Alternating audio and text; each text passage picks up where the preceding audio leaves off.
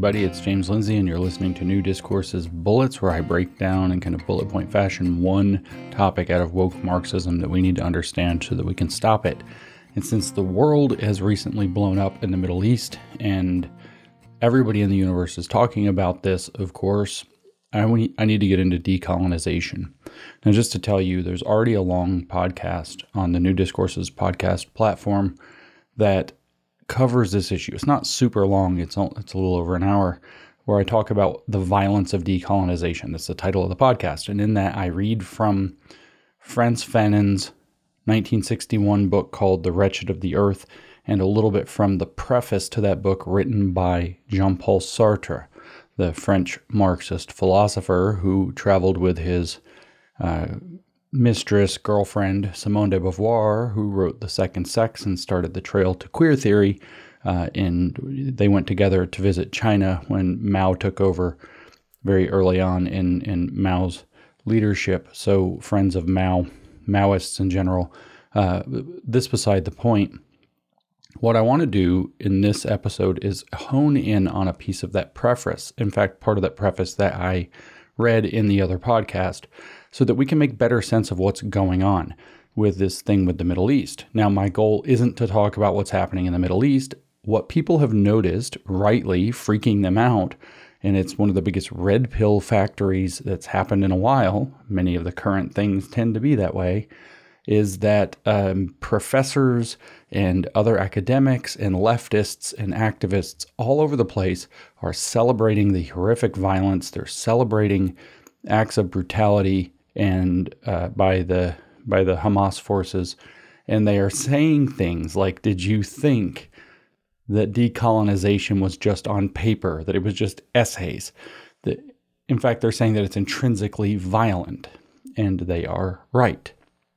That's why some long time ago, a year ago, I recorded the violence of decolonization to introduce this, but I want to read a couple of the giveaway paragraphs in Sartre's foreword.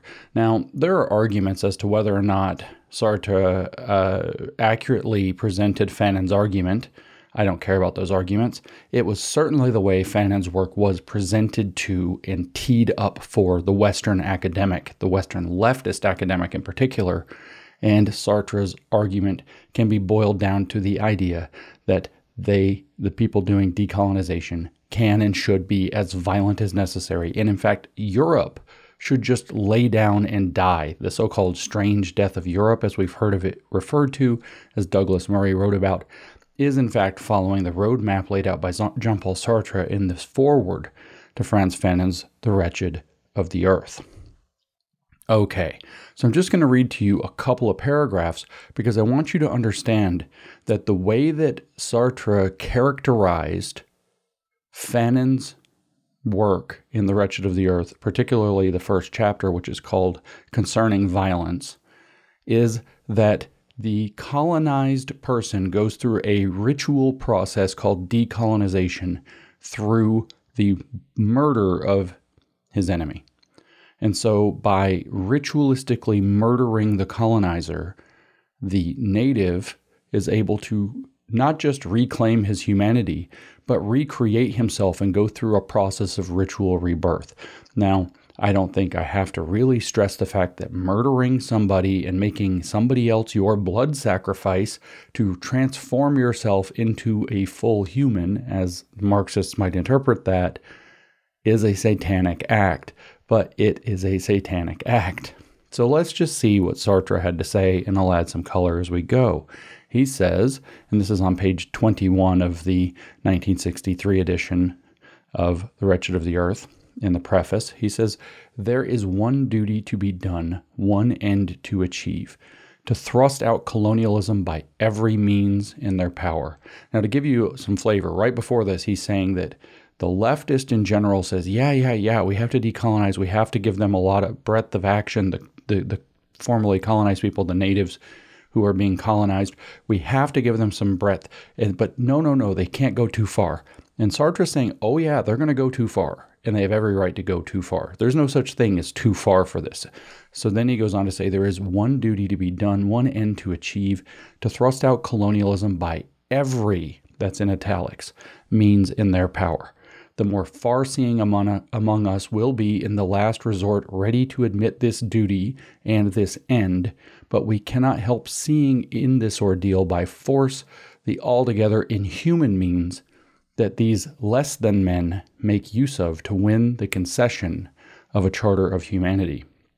So he refers to the settlers, probably tongue in cheek, or sorry, not settlers, the settled, the natives, probably tongue in cheek, as less than men. And he says that we in the West will be horrified by the inhuman means that they're going to use, but all they're trying to get is the concession of a charter of humanity. He goes on, he says, Accord it to them at once then, and let them endeavor by peaceful undertakings to deserve it. Our worthiest souls contain racial prejudice. So here Sartre says, by the way, Europe, you're all a bunch of racists, so give in. Give them what they want and let them endeavor by peaceful undertakings to deserve having been given what they want. After he explains that they are going to use every possible means, as much violence as necessary, to take back their uh, property, their land, or whatever it is under the colonial situation. Now, this next paragraph is more important and it actually contradicts it. He's speaking to the Europeans and he says they would do well to read Fanon, for he shows clearly that this irrepressible violence is neither sound and fury, nor the resurrection of savage instincts, nor even the effect of resentment. It is man recreating himself. So there you go. It is a ritual in man recreating himself. It is a rebirth ritual man is putting himself through. Just like Marx said, through bloody revolution, societies will remake themselves. Here we have the exact same philosophy. This is satanic. This is a Gnostic ritual in the blood of your enemies, is what this is. He goes on and says, I think we understood this truth at one time, but we have forgotten it. That no gentleness can efface the marks of violence. Only violence itself can destroy them. So, only by violence can the violence of colonialism be answered. So, decolonization is going to be intrinsically violent. But he just said in the previous paragraph, no, no, just give it away, and maybe they will use peaceful means to earn what we gave them right? And then he says, no, no, no, there's only one option it's violence. So he's telling you to lay down and try to propitiate people who are going to be violent against you anyway.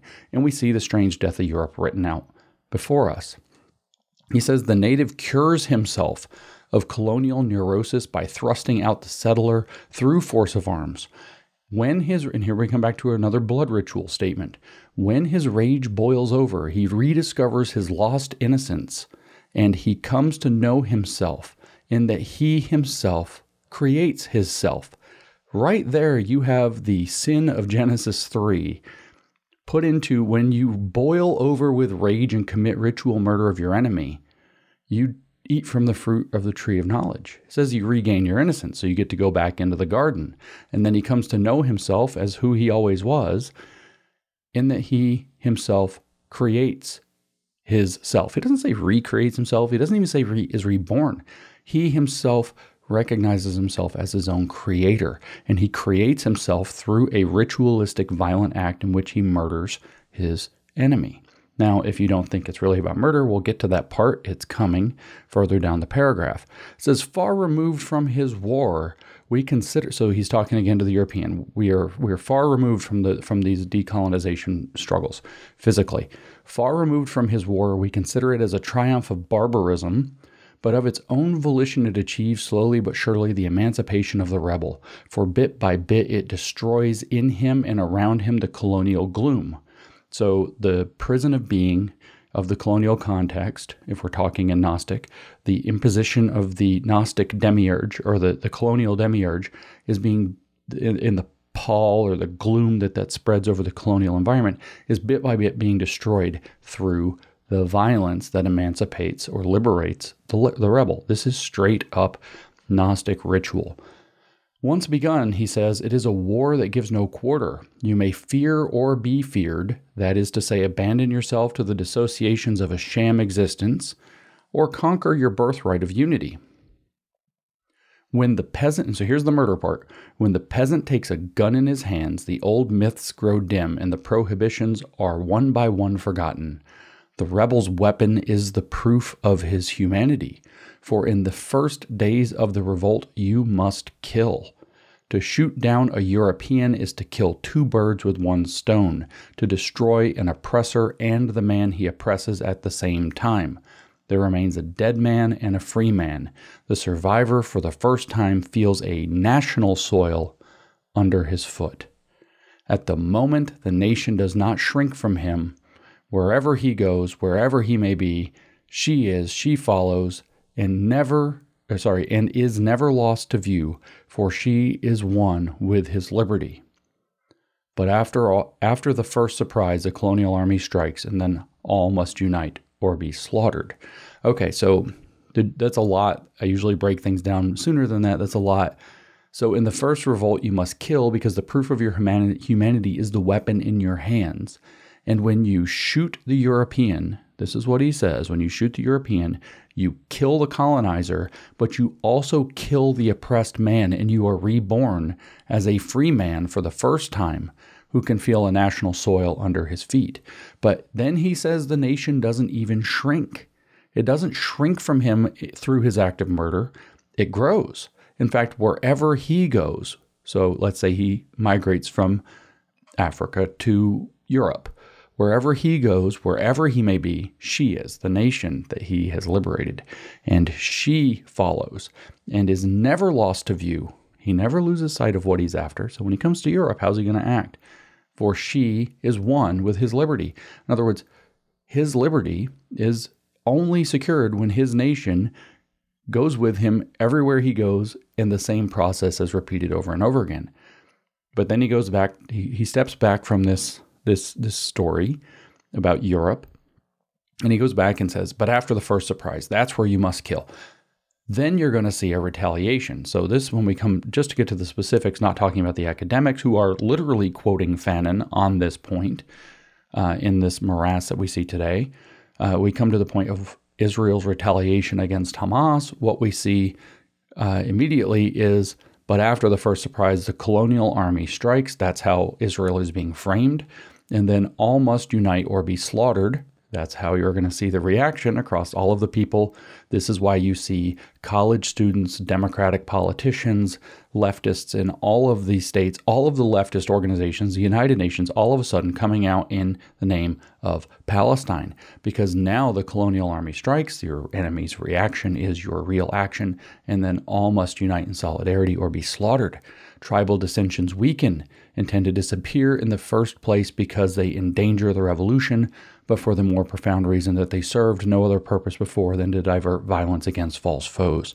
So all of a sudden, all of the different people who have different beliefs but happen to be, you know, in some way connected to Palestine, maybe they're just Muslims or whatever, all around the world have to unify, or leftism in general, more importantly. Uh, all the leftists are going to unify and they're going to have to stop their, their differences and come together in solidarity against the colonizer. When they remain, as in the Congo, it is because they are kept up by the agents of colonialism. The nation marches forward. For each of her children, she is to be found wherever his brothers are fighting. So if they people who have come to the United States or to Canada or different parts of Europe or Australia, we see these demonstrations everywhere the nation marches forward for each of her children. She is to be found wherever his brothers are fighting. Their feeling for each other is the reverse of the hatred they feel for you. They are brothers inasmuch as each of them has killed and may at any moment have to kill again. So they're not just reborn through the ritual murder of their enemies, they are bound together in the cult through the ritual murder of their enemies.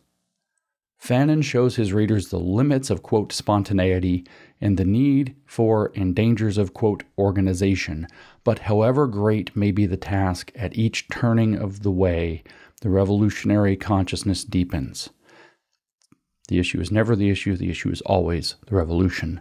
The last complexes free, uh, flee away, and no one need come to us talking of the, quote, dependency complex of a national army of liberation soldier.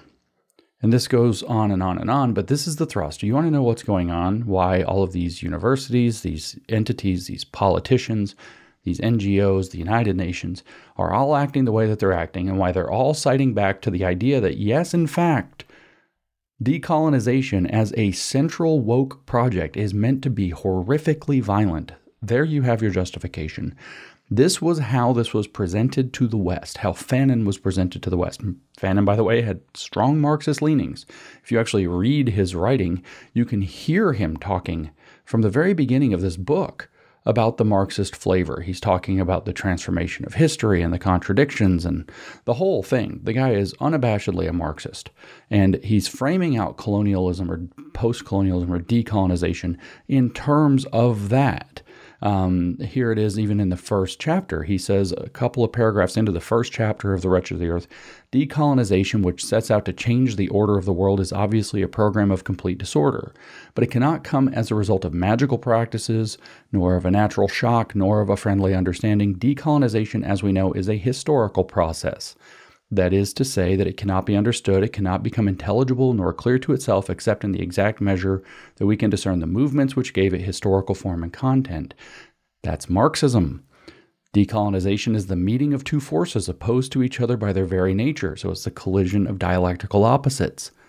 That's Marxism which in fact owe their originality to that sort of substantification which results from and is nourished by the situation in the colonies. And we can go on and on, but this guy is a Marxist. Sartre was a Marxist. Yes, of course, they were evolving to a new kind of Marxism in the middle part of the 20th century. But this is what we're dealing with, and that's why you see complete Marxist solidarity with the Democratic Party, the United Nations, what are these people telling us with all of the universities and their students, with all of these leftist NGOs and leftist organizations?